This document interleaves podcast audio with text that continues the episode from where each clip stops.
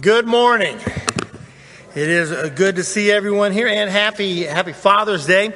Um, I was mentioning the first service, you know how even like Father's Day is going to be different now. There's probably not as many restaurants that open, or there's not as much space to go, and I expect they're going to be real crowded and um, not much sports. I mentioned, yeah, I turned on having to watch Korean uh, baseball, and Samuel goes, "Amen."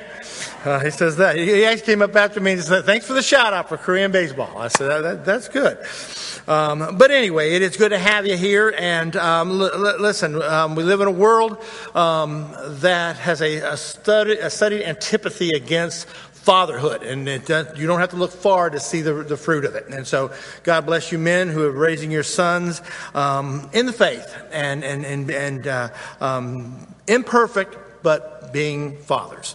And so God bless you. So anyway, uh, just a, a, few things. Listen, if, if you want uh, more teaching, and particularly uh, within con- con- the context of Lakeside, um, we do have one Sunday school uh, that so, sort of also goes out um, that is videotaped and put out um, uh, that you can get to on our website. Um, our, our, our, ruling elder Richard McClendon teaches the Sunday school. He comes over uh, here every Tuesday afternoon and with Kyle Nally, and God bless Kyle for this, but Kyle meets him in the fellowship center and he tapes him for 20 to 30 minutes. He has a Sunday school there. And you can go on our website and you can go to the worship section going down. It says the Sunday school there. Um, if you'd like to listen to that, they're, they're, they're uh, good studies. I've listened to a number of, of, of, them. And the most recent one he did on the, the wheat and the tares. And it's just talking a lot about um, what God tolerates and what God doesn't tolerate, which is, again, one of those things very offensive um, in our world. So I do encourage you with that. Um, also, remember, um, we are we're not singing. Okay, we can hum and we can uh, meditate in our hearts on what is being um, done and said, other than the folks up front here. And so, our God tells us that we are um, to worship in spirit and truth. That's what the true believers are worshiping, and that is who we are. And so, we will uh, begin that with Jess.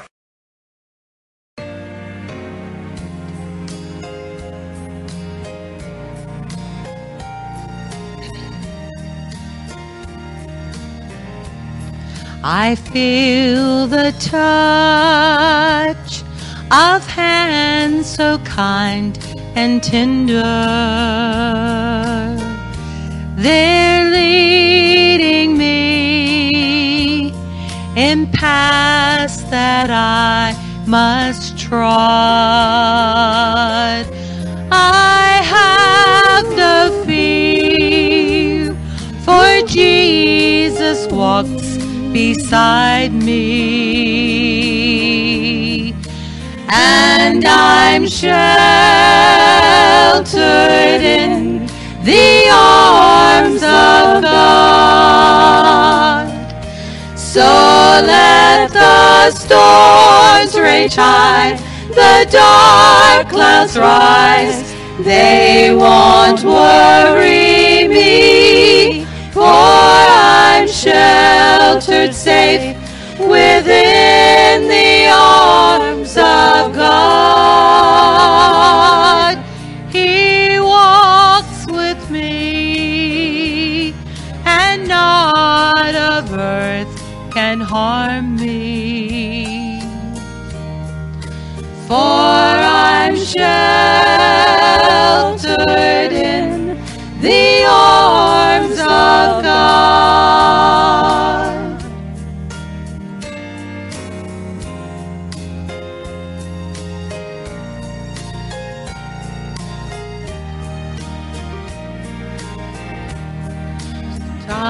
shall hear the call from heaven's portals.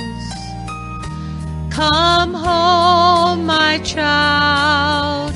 It's the last mile you must trod.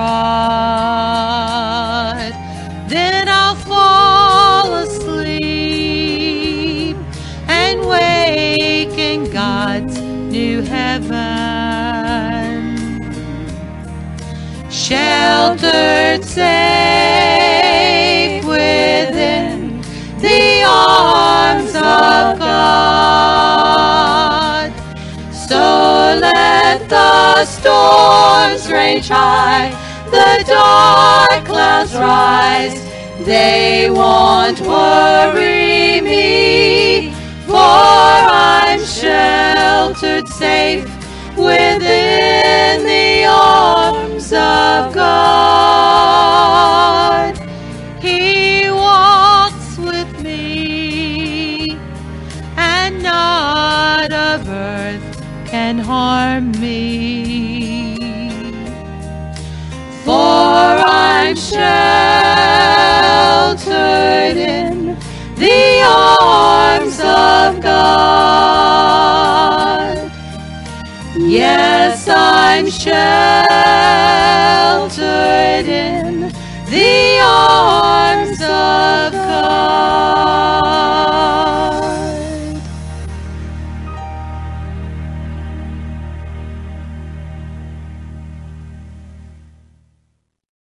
Amen. Sheltered in the arms of God. That, like I said the first service, that will preach, man. Our God is sovereign. Our God is good.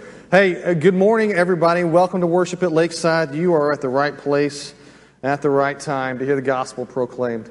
Uh, let me say just a few things. Uh, one, it will talk about the schedule going forward a little bit. Uh, we are, are going to probably, what we have settled into is our summer schedule. So we will have a 9 o'clock service and an 11 o'clock service through the rest of the summer. We anticipate some change will happen when school starts, although we're not announcing that yet because we haven't quite decided yet. When school starts, we'll probably reintroduce some form of Sunday school to our weekly lineup. Uh, and that, will, that may or may not have an effect on the service times. But you can be comfortable that from here on until when school starts, we will be indoors come hell or high water unless the governor kicks us out. I mean, that's really, that's, that's the rule. In the first service, they clap. They're much more enthusiastic about that. They like, of course, we didn't have the doors open. There we go. It's bad when preachers have to start begging for things like, please, can I get an amen? Uh, uh, anyway, God is good, uh, and it's good to be together. It's good to have air conditioning.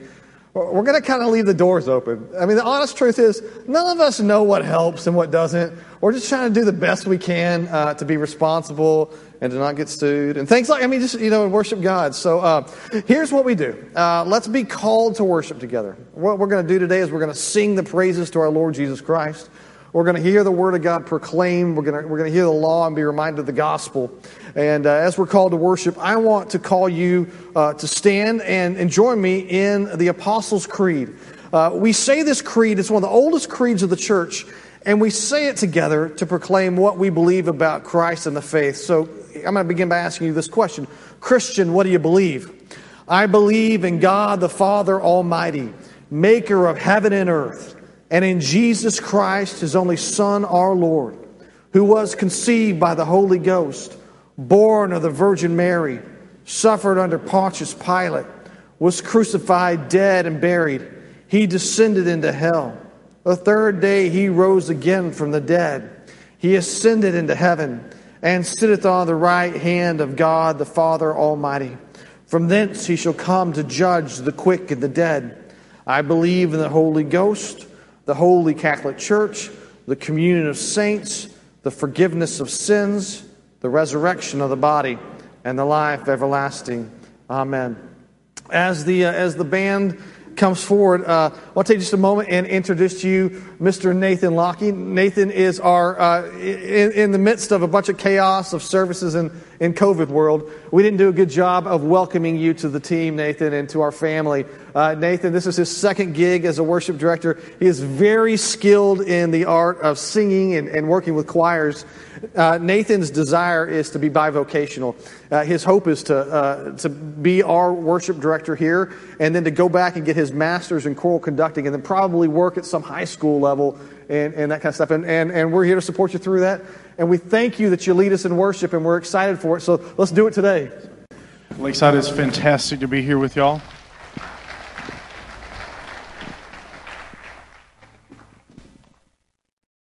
As weird as it is for me to ask you all this, if you would please be seated and refrain from singing this morning. Just really um, take this time and reflect on the, the words that we are singing up here today as we worship our Lord and Savior.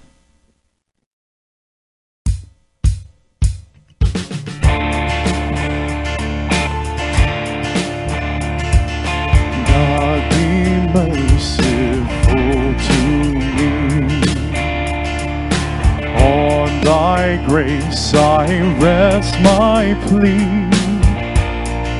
Plenteous in compassion thou. Blot out my transgressions now. Wash me, make me pure within. Cleanse, oh, cleanse me from my sin. Wash me, make me pure within. Cleanse, oh, cleanse me from my sin. Broken, humble to the dust by thy wrath and judgment just. Let my contrite heart rejoice, and in gladness hear thy voice. From my sins, oh, hide thy face, blot them out in boundless grace.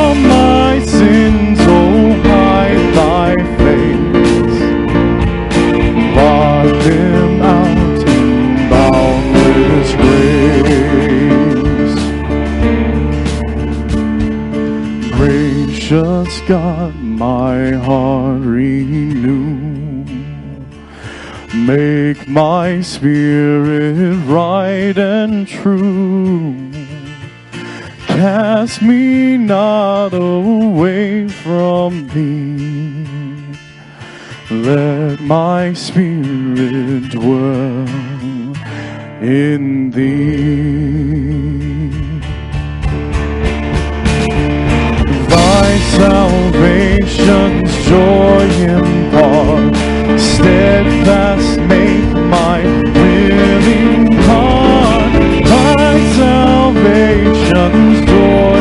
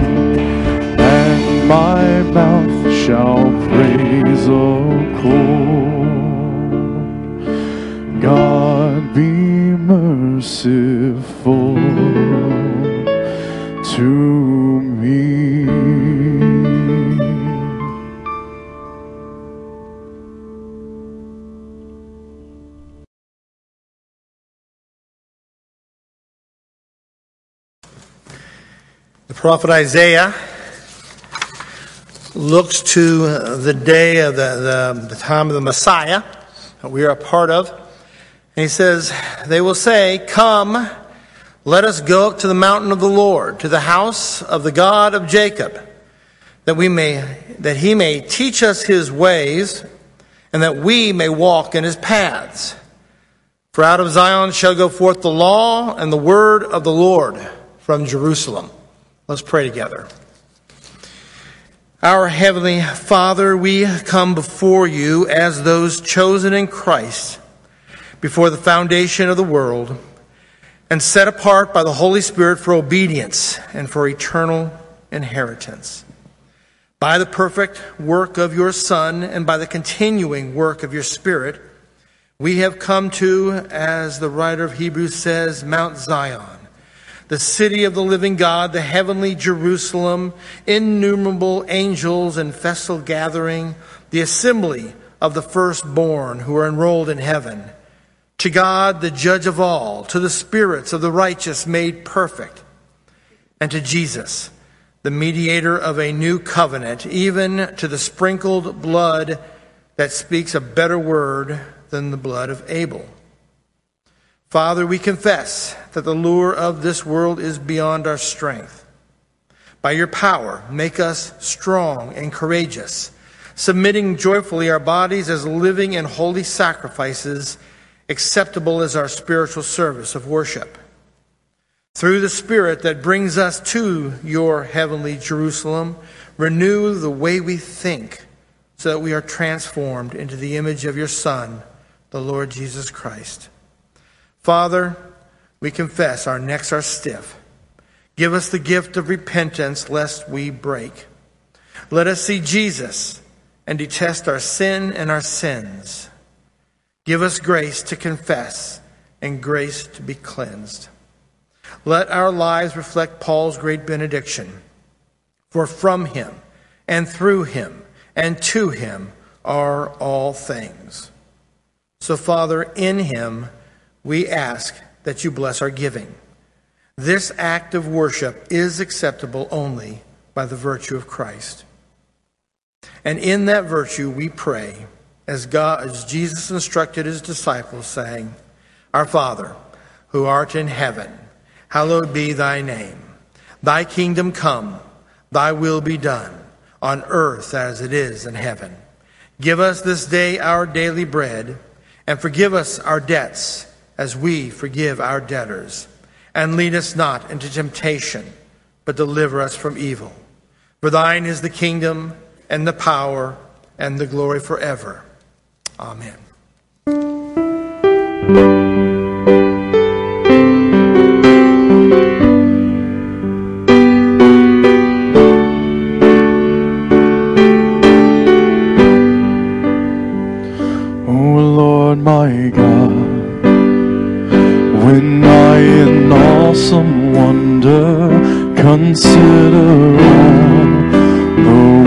Thy hands have made. I see the stars, I hear the rolling thunder, thy power throughout the universe displayed. Then sings my soul, my Savior God to thee. How great thou art,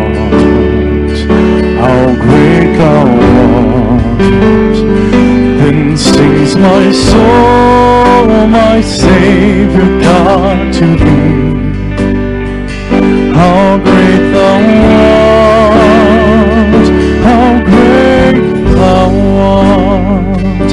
And when I think that God the Son not sparing sent him to die, I scarce can take it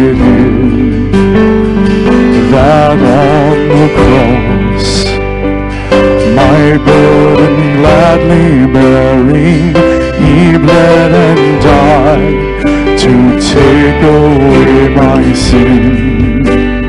Then sings my soul, my Savior God, to thee. How great thou art!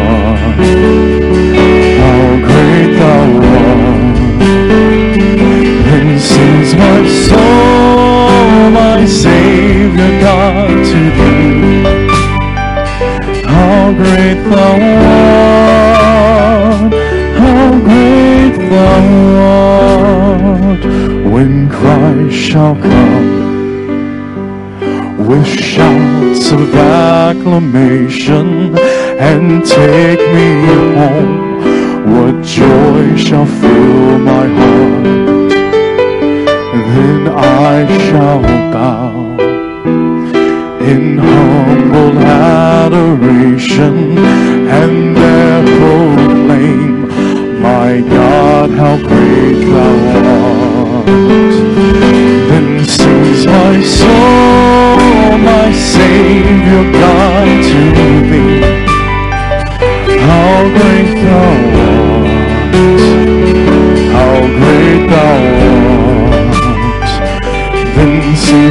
soul, my Savior God, to thee. How great thou art,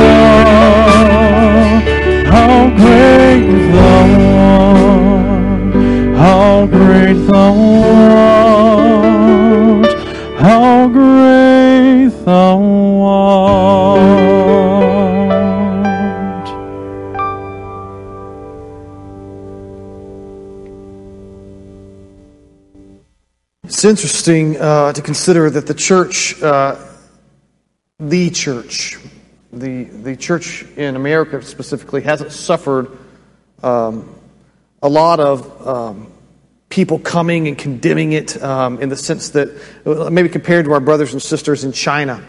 And when they go in China and they try to try to sing, they have to do so so quietly because if they're heard, people will come in and, and take great offense and maybe threaten their lives, maybe kill them and break up their church.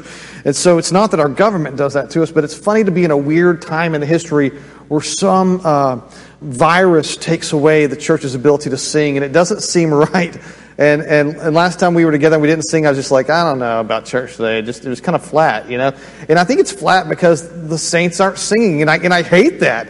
And we're we're just trying to figure out how to like how to be together in the most responsible way. Also, this morning, I've gotten emails from somebody saying how reckless I am that we're even having church. And so there is like all sorts of like in betweens um, in thinking through how to do what we're doing and how to be the people of God and how to be the church gathered. And so uh, please bear with your elders and, and, uh, and your leaders as they just they go, hey, listen, this is wisdom as best we see it. Uh, we be together and like it may not help much the doors are cracked open, but it's the doing the best that we can. And, and if you feel like you need to wear a mask, then wear a mask. And if you're at home watching right now, we're glad that, that you are and keeping yourself safe. Um, last week we started together working through the Ten Commandments. And we discussed how the, the Ten Commandments really teach us how to follow that new commandment of Jesus. Jesus said, A new commandment I give you to love one another. And how there are some people who want to say, okay, the Ten Commandments don't matter anymore. Now we just have this new commandment of Jesus to love one another, and that's what you need to do. It replaced the Ten Commandments, but we say no. The, the way that you know how to love one another is through the Ten Commandments. Um, we value the Ten Commandments just like the Catholics do, and just like the Lutherans do. But what's funny, we agree on all the major parts, but when it comes to making up our lists of 10 rules, Catholics and Lutherans and Protestants, we actually number the Ten Commandments differently. I don't know if y'all have ever noticed this before. Uh, that we both come up with Ten Commandments, we both agree and recognize the law of God, but we number our Ten Commandments differently. And one of the places where we differ in our numbering has to do with the first two commandments, right? We, we number our first two commandments uh, as one and two, and the Catholic Church would say that's just one big one. Does that make sense?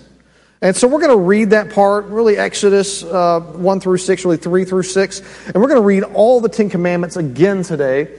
And then we'll go back and we'll start studying the difference between the first and the second commandment and, and kind of how to find some truth in there.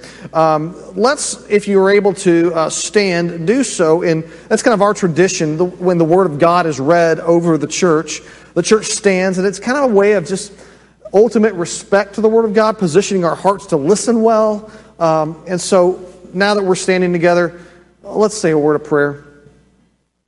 Father God, we do come to your Word, and uh, we want to see the true God. We want to understand uh, by reading your word, God, uh, what we can do to worship you well in our lives. Quicken it to our hearts. We pray this in Jesus' name. And the church said, Amen. All right, here now the Word of God. Um, Exodus 20, beginning in the first verse. And God spoke all these words, saying, I am the Lord your God who brought you out of the land of Egypt, out of the house of slavery. And you shall have no other gods before me.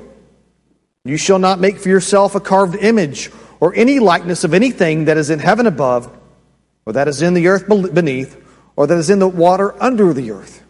You shall not bow down to them or serve them, for I, the Lord your God, am a jealous God, visiting the iniquity of the fathers on the, grand, or on the children to the third and fourth generations of those who hate me, but showing steadfast love to thousands of those who love me and keep my commandments. You shall not take the name of the Lord your God in vain, for the Lord will not hold him guiltless who takes his name in vain. Remember the Sabbath day to keep it holy. Six days you shall labor and do all your work, but on the seventh day is the Sabbath to the Lord your God. On it you shall not do any work, you or your son or your daughter or your male servant or your female servants or your livestock or the sojourner who is within your gates. For in six days the Lord made heaven and earth, the sea and all that is in them, and rested on the seventh day. Therefore the Lord blessed the Sabbath day and made it holy. Honor your father and mother, that your days may be long in the land that the Lord your God is giving you. You shall not murder. You shall not commit adultery. You shall not steal. You shall not bear false witness against your neighbor. You shall not covet your neighbor's house. You shall not covet your neighbor's wife or his male servant or his female servant or his ox or his donkey or anything that is your neighbor's. Church, the grass withers and the flowers fade, but the word of our Lord stands forever, and this is the word of our Lord. Thanks be to God. Please be seated.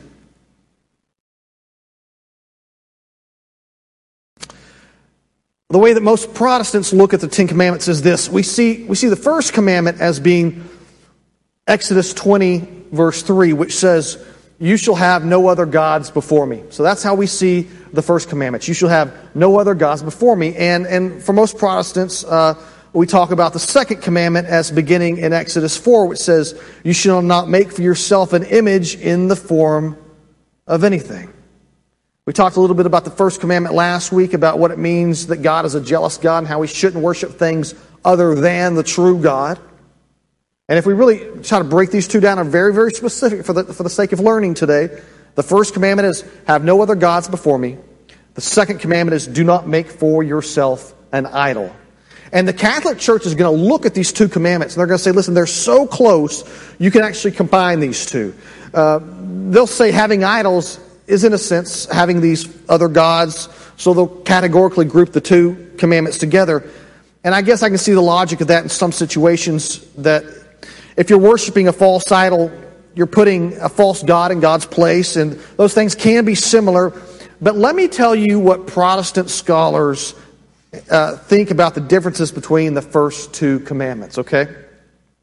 Here's the distinction the first commandment guards you from worshiping the wrong things. It, it, teaches you that you shall have no other gods before me, and it says don't worship false gods. But the second commandment actually guards you from worshiping the right God in the wrong way. Let me say again. The first commandment is about worshiping other gods, and that's wrong. The second commandment is about worshiping the true God, but doing so in a way that is improper. Uh, and I'll build a case for this as we go on today, but I just want you to understand this distinction. The first commandment is about worshiping other gods or letting other things take the place of God in your life. It asks us, it, it asks us to examine our hearts and to make sure that, that we don't trust in or love or worship anything other than the true God who delivered us from the sin of bondage, or the bondage of sin, excuse me. But here's what the second commandment is saying you can actually be intending to worship the triune God. Like that can be your, you could set out to do this, and you can break the second commandment because your worship involves making idols. Okay? The second commandment says that uh, we, not, we may not worship God in the form of any man made idol. It forbids us from worshiping the true God falsely.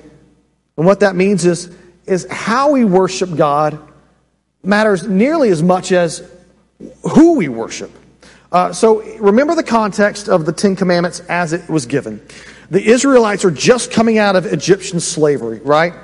Uh, they were when they were in Egypt, they were engrossed in the Egyptian religious culture, and a very big part of Egyptian religion was this idea of creating idols as a way to worship the many gods there. So they would have idols, and here's an example of how that would work. Take, for example, the Egyptian god Horus. Now, Horus was, was the god of the sky, okay? And uh, the Egyptians wanted to worship Horus well, and so they would fashion themselves a statue of Horus in order to worship the statue. But they had never seen Horus. They didn't know what Horus looked like, and so they just tried to imagine what, what would Horus look like. And someone decided that since he was the god of the sky, Horus should have the head of a falcon because he's the god of the sky, right? And, and so every time you see Horus in these drawings in Egyptian culture, he's going to have the body of a man and the head of a falcon. And in Egypt, they also had this god by the name of Anubis. And Anubis is like, uh, he's the god of, of the resurrection, or not the resurrection, the god of mummification or, or the god of eternal life, right? That, that's what Anubis would be. And what would happen is that people would go to cemeteries and they'd be at cemetery at night and they'd look out over the cemetery and amongst the graves they'd see jackals. And apparently jackals would roam around the cemeteries a lot. And eventually someone said, you know what I like to think of? I like to think of those jackals as really being Anubis. And Anubis has come, he's, you know, he's the god of mummification, he's the god of the afterlife. He's come to see all the dead relatives that I have. And I think that's really sweet. And so before long, whenever in Egyptian culture you saw Anubis, you'd see the body of the man and the head of a jackal. And uh, we can go on and on with stories of this from Egyptian uh, polytheistic culture and, and their idols and, and how they would fashion them and make them look. They would give them the heads of an animal and features they saw throughout creation they would attribute to their gods. And so if you take that culture, you take that uh, context, the true and living God is saying to the Israelites who are coming out of that, don't do that to me. I don't want you to do that to me. Uh, don't you slap some animal's head on the body of a man and try to worship me by bowing down to that thing. Don't make any images of me. And so, if you look at the commandment again in that context, right? Verse 4 You shall not make for yourself an image in the form of anything in heaven above, or on the earth beneath, or in the water below. No birds from above no animals on the, uh, from below, no fish in the sea. Don't use any of God's creation as, as a way to represent God or imagine God or stand in for God in worship. That's getting close to the heart of the second commandment that we're not to represent God with any image, nor give that image worship. Uh, Thomas Watson says this he says, God is to be adored in the heart, not painted to the eye. So, what do the Israelites do? How do they, how do they respond to the second commandment? Well, 12 chapters later, in Exodus 32, Moses is up on the mountain. He's taken too long to come back down to see them. And the Israelites get nervous. And so they, they basically they turn to Aaron, Moses' brother, and they say, Aaron, make us something to worship. Right? And, and so Aaron says, okay, everybody, here's what we're going to do. Take off your golden rings Pass me your golden earrings, and I'm going to melt them down, and I'm going to use my tools, and I'm going to fashion a golden calf. You remember this story, right? And the calf is, uh, is definitely a symbol in Egyptian culture and in a lot of ancient Near East cultures for divine strength. And Aaron says something interesting here, and I want you to pay attention to the words of Aaron because I'm going to prove a point in all this, and, and I need you to hear it well. Exodus 32 4. This is what, this is what Aaron says. These are the gods, O Israel, who brought you out of the land of Egypt. Now, when he says these are the gods, you understand it's plural. It's the word Elohim. It's, it's plural in the Hebrew, but it could be also translated singular. And, and basically, that should sound familiar. These are your gods, O Israel, the ones that brought you out of the land of Egypt. And, and of course, it's familiar because it's actually the prologue to the Ten Commandments, right? Uh, Aaron, when he makes the golden calf, gives the prologue to the Ten Commandments and attributes it to the golden calf. Okay? Uh, If you remember when God introduces himself in the Ten Commandments, Genesis 22, he says, I am the Lord your God who brought you out of Egypt, out of the land of slavery. And now here is Aaron saying that this golden calf is the Elohim who brought you out of the land of Egypt. So here's my question I want to ask you. Think about this. What is the golden calf an idol to? What is the golden calf an idol to? You see, you see, I used to think it was an idol to a, to a false god, or that maybe Aaron had actually created a new god, and Adam was just kind of in the moment saying, This golden calf's representing some new god. And that maybe what we had here was a breaking of the first commandment that you shouldn't worship any other gods. Um, but after some serious reflection, I'm convinced that the golden calf is actually an idol to Yahweh. In other words, Aaron's trying to worship Yahweh by the worshiping of the golden calf. Uh, two clues make me think this. The first is what we just read uh, when Aaron says, The golden calf is the Elohim who brought you out of Egypt. And the second is, if you were to look at verse 32 5, Aaron begins to describe what's going to happen tomorrow. He says, uh, he says, Tomorrow we shall feast to the Lord. And that word Lord there is the Hebrew word Yahweh. Uh, not the, uh, some generic name for God, but the very specific name that God has given to the Israelites to know who their God is. Um, the golden calf is an idol, make no mistake. But I believe that the context here would lead us to think that what Aaron is trying to do is worship Yahweh by building this idol by which they could somehow worship the idol and bounce the, the worship to Yahweh or something. I don't know. Aaron thinks this is some strange way to worship Yahweh, and it's the very thing that God warned about in the second commandment. And Aaron's without excuse. He knew the Ten Commandments. And yet, somehow, in times of stress, he's going back to this way in which he learned to worship gods from Egypt by creating idols. John Calvin actually says that the human heart is a perpetual factory of idols. So that's kind of what we do. So, the question that I want to ask you today is how does the second commandment affect us? How does it affect like Lakeside's worship of the triune God? I think the most simple answer to this is we got to strive to worship our God in a way where we don't let any image become the recipient of our praise of God.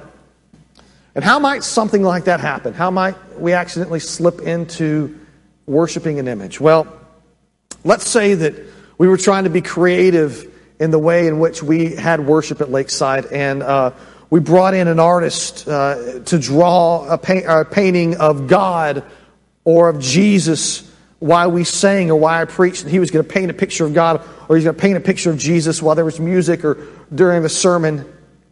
And the danger is that some people might start to accidentally or on purpose look at that picture and say to that picture somehow in their, in their heart, God, I worship you. And instead of the triune God being the recipient of our worship, the picture is. Now, listen, I understand this kind of, it borders on sounding silly. It borders on sounding legalistic. I, I, I understand that. But ultimately, let me ask you the, this question What's the difference between the picture and the golden calf? They fundamentally misdirect our worship. Um, they're both serving as placeholders for, for visualizing God. They both are a wrong representation of God. That's why we normally don't use images of God in our worship services. If you think about it, it's why, it's why Protestants, by and large, don't have a lot of crucifixes with Jesus on the cross, right? Um, we have these in Catholic churches. We don't have these in Protestant churches. We don't, in the front of our church, have these pictures of Jesus sacrificed for us there bleeding on the cross.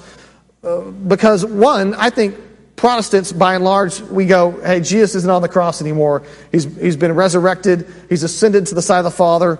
Uh, he now rules with him in heaven.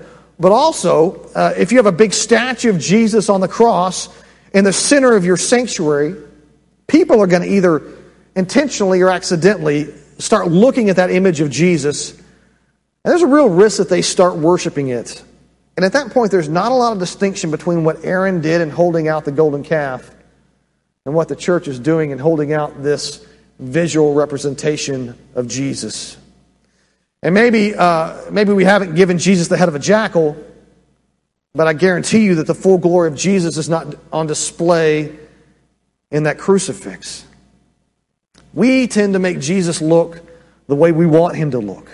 And that's at the heart of the second commandment. Idolatry denies the full glory of God, and it, and it really exchanges that for what we want God to look like. So let me address the elephant in the room, right? I mean, do you think I was just going to like not know, maybe preach around it, or hope you didn't notice it? Maybe thought I'd slide one in on you? I mean, we got a stained glass of Jesus. What do we do? I mean, if we're going to we're going to read the Ten Commandments, we're going to clearly identify the word of the God there. We're going to understand what he says: don't have idols, don't do this stuff. What are we going to do with our stained glass window? Now, in the first service, people started elbowing each other, and I thought they were getting ready to mob. They were going to carry me out of here, tie me up, and burn me. In the early days of the Reformation, Martin Luther was being hunted as a heretic uh, by the Catholic Church specifically. He had a lot of tough things to say about the Pope, a lot of tough things to say about indulgences, and there were real credible threats to Martin Luther's life following the Diet of Worms. Diet of Worms, he was called to testify and, and, give account to what he'd been doing. And as he went out there, uh, he, he basically didn't back off of anything he said. And so as he left the Diet of Worms, heading back to Wittenberg in Germany, there's this real thought that he's probably going to get killed on the highway. And there, there's, there's rumors that there were people sent out to kill Luther on the highway on the road back. Uh, instead, what happened to Luther is that he was kidnapped by a friend. Uh, uh, he didn't know this at the time. I think he was just kidnapped, and he didn't know until later it was by Frederick the Elector. Uh, and, and, Frederick the Elector had, uh, had him taken to his deer camp and hid there for a long time. It's a true story, like I kid you not. Frederick the Elector kidnaps uh, Martin Luther and puts him in his deer camp for a long time. And, and Luther grows this really long beard, and for a long time, Luther's in hiding. And this Reformation is happening in a way in which there's a lot of people who are missing the leadership that Luther brought to the Reformation. They just they don't know where he's at. And uh, one of the things that they were fighting at the time was that Rome was really struggling with a huge problem of idolatry. And if you go back, uh, they had idols of Jesus, they had idols of Mary, they had idols of the saints, they had uh, wood that was apparently from the cross of Jesus. There were nails that were apparently in Jesus' hand, or from the hands of Jesus. And the thought was, remember, this was a time when they thought about purgatory, was that uh, the more interaction you had with these artifacts, the more time was removed from your time in purgatory. And so all of a sudden, they kept coming up with more nails that were in Jesus' hand. And there's this one quote that says, you know, there were enough nails from the hands of Jesus to build St. Peter's Basilica. So there's, there's all this kind of fake stuff that was, that was around Germany in this time. And one of Luther's contemporaries was a man by the name of Karlstadt. And he led a movement of what is now called iconoclasts. That's a $12 word. You're going to learn what it means and be able to use it when you go home. Now, iconoclasts are basically people who destroy idols in order to protect people from idolatry. And this guy, Karlstadt, while Luther was in hiding, he began getting his followers together and they became iconoclasts. They began smashing stained glass windows all through Germany. They, they go and they would find a statue of Jesus in the park and they would push it down and destroy it. They were all, they were destroying any kind of things that could be seen as idolatry while Luther was in hiding. And this isn't the first time that this has happened in the history of the church. In fact, in 787, there was a council that met in Nicaea, not necessarily the one where the Nicene Creed came out of, but another council in Nicaea where the icon- iconoclasts of the day were there talking about destroying idols. And the reason that, uh, that, that, Luther eventually came out of hiding, he didn't shave his beard. People didn't know who he was when he first showed up. But the reason he came out of hiding initially was to kind of deal with the chaos of the mob of the iconoclasts. Here's what Luther said when he comes out of hiding. I approach the task of destroying images by first tearing them out of the heart through God's word, and then making them worthless and despised. He continues, For when they are no longer in the heart, they can do no harm when seen with the eyes. But Dr. Karlstadt, who, who pays no attention to matters of the heart, has reversed the order by removing them from the sight and leaving them in the heart. Let me, Luther says, I'm, I'm going to go and I'm going to take them out of the heart where they will have no power when they're in the sight. But Karlstadt's doing the opposite. He's removing them from the sight, but they still have the power in the heart. So I, I think if I suggested taking our stained glass out, I might be carried out and tarred and feathered. I don't think people would like that. After the service, I had no less than four lectures about where the stained glass came from. I understand it was designed by the wife of a former pastor. I have much respect for the stained glass, but yet, I'm also here to warn you that the second commandment says very clearly that you should be very careful about directing your worship towards images of God. It can be dangerous. But like Luther said, and I agree with him, the first place to attack idols is by removing them from the heart through God's Word. Do you know where I see idolatry the most? You know, maybe you've experienced this before. I see it in this phrase that people will sometimes use. Here's the phrase they'll say something like this I like to think of God as dot, dot, dot, right? And they begin to tell you how they like to think about God. And uh, they just use their imagination at that point to make God look however they want them to look and, and make them happy. Have you ever been around someone who does this? They say, uh, I like to think about God as someone who would send everyone to heaven. Or I'd like to think about God as someone who isn't really bothered by the way that people live their lives because he's so tolerant. Or I'd like to think of God as being with me on social media. Or one of the greatest heresies in the Southern church, I'd like to think of God as being a Saints fan. We know that's a lie. He pulls for the Cowboys. I think you will all agree. This, uh, this sermon is about to descend into the gutter. Um, here we go. Uh, there is an iconic scene, pun intended, in the Will Ferrell movie Talladega Nights. Seen it? You know you have. A lot of you have. Well, Will Ferrell is going to begin to say grace before uh, lunch. And he, as he begins to say grace, he keeps addressing Jesus in prayer as, Dear little tiny baby 10 ounce Jesus. Uh, and his wife interrupts him to say, You know, dear, Jesus did grow up. You don't have to keep calling him a baby. And Ferrell looks at her and says, Well, look, I like the Christmas Jesus best. And I'm the one saying this grace. When you say grace, you can say it to grown up Jesus or teenage Jesus or bearded Jesus or whoever. And then Ferrell's best friend, Cal Naughton Jr., chimes in to say, I like to picture Jesus in a tuxedo t shirt because it says, I want to be formal, but I'm here to party too because I like to party and I want my Jesus to party too. Ferrell's son chimes in to say that he likes to see Jesus as a ninja fighting off evil samurai. And the scene just devolves from there. And I don't think any of us uh, tend to picture Jesus in a tuxedo t shirt or fighting off samurai, but I do think that the biggest struggle for the church in the category of idolatry is that we all are making for ourselves a God in our own image. And I would say this to you today that God is not who you think He is or who you want Him to be. He is who He says He is and who He reveals Himself to be in His Word. He's not who you want Him to be, He is who He says He is.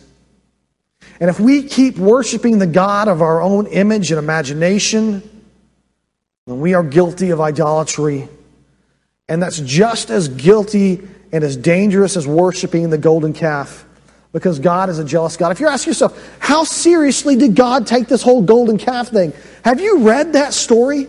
Do you know what happened? It's one of the darkest places in the Old Testament. Moses comes down and he calls the Levites to gather around and they take the golden calf. Do you know what they do? They grind it up. You know what they do with that? They make the people eat it. Do you know what becomes of their idol? Like maybe 12 hours later? Worthless. Don't hunt for gold in the Holy Land.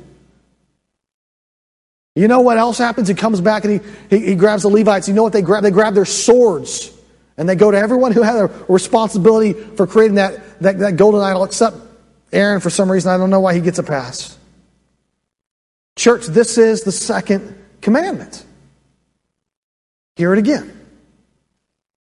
You shall not make for yourself a carved image or any likeness of anything that is in heaven above, or that is in the earth below, or that is in the water under the earth. You shall not bow down to them or serve them, for I, the Lord your God, am a jealous God, visiting the iniquity of the fathers on the children to the third and fourth generation of those who hate me, but showing steadfast love to the thousands of those who love me and keep my commandments. Now, we've been preaching the law today, and the law is important, but our hope is not found in our ability to keep the law. And I want to remind you of that.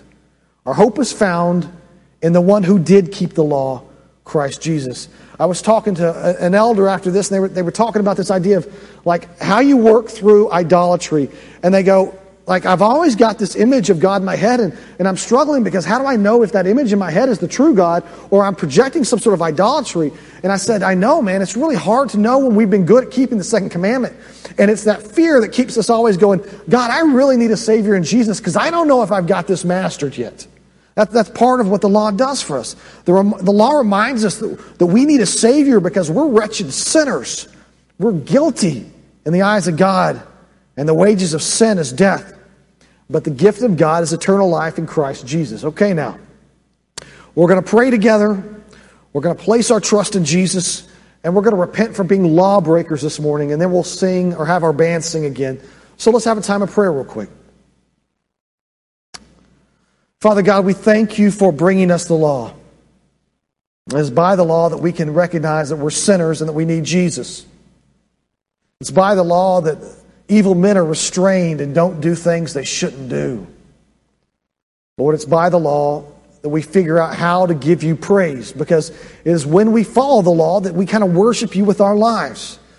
Our prayer this morning, God, is that we would not worship you as the God that we want you to be, or even the God that we think you are. But you would be gracious enough to have your word in our heart that we would be able to worship you as the God that you are. Father, forgive us for where we are lawbreakers. Break our hearts for what breaks yours. We praise the name of Jesus, your Son, our hope. It's in Christ's name we pray. Amen.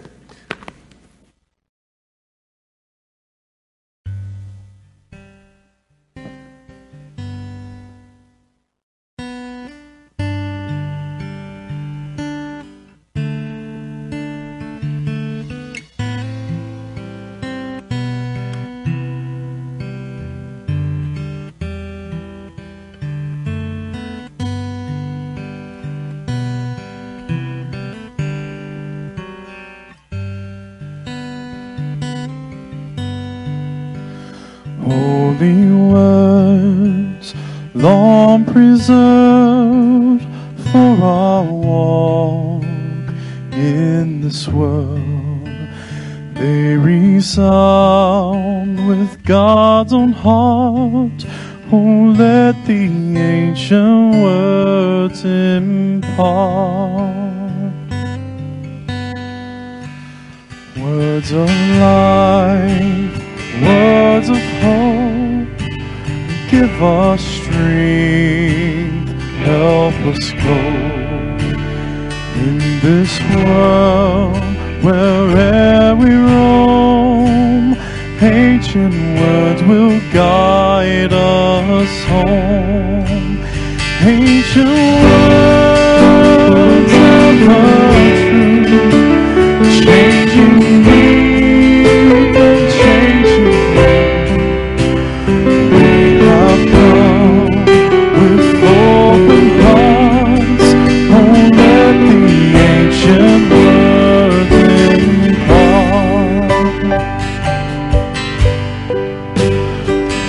Holy words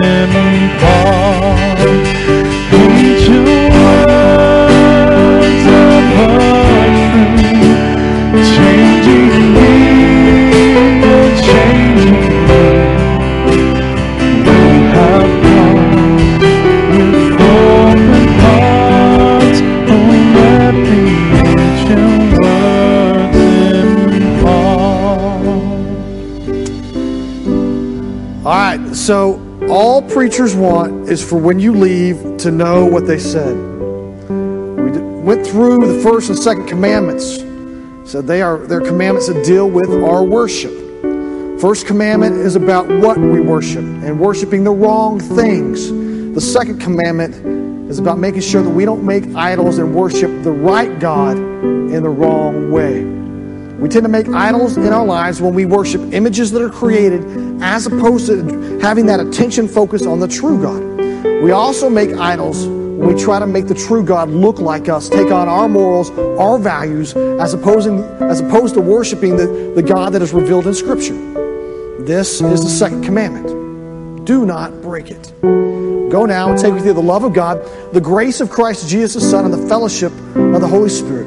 Will you sing once more, Nathan?